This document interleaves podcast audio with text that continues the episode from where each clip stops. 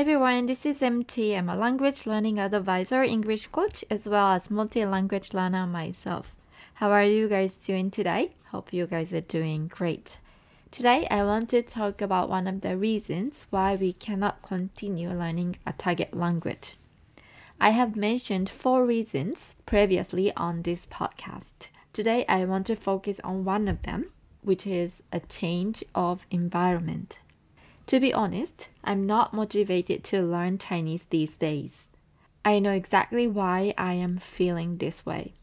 I had been talking to a Chinese language teacher several times a week since last December for about a year.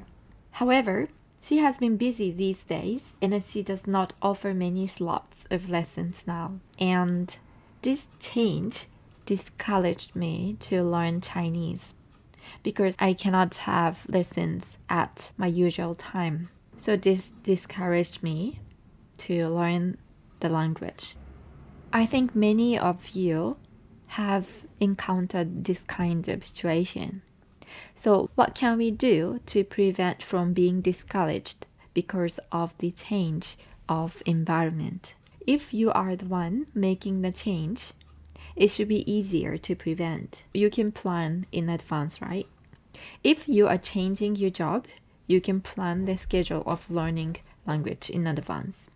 But if your teacher quit or your language partner cannot continue the conversation practice any longer, you do not expect it and may stop practicing because of the laziness of finding a new teacher or new language exchange partner.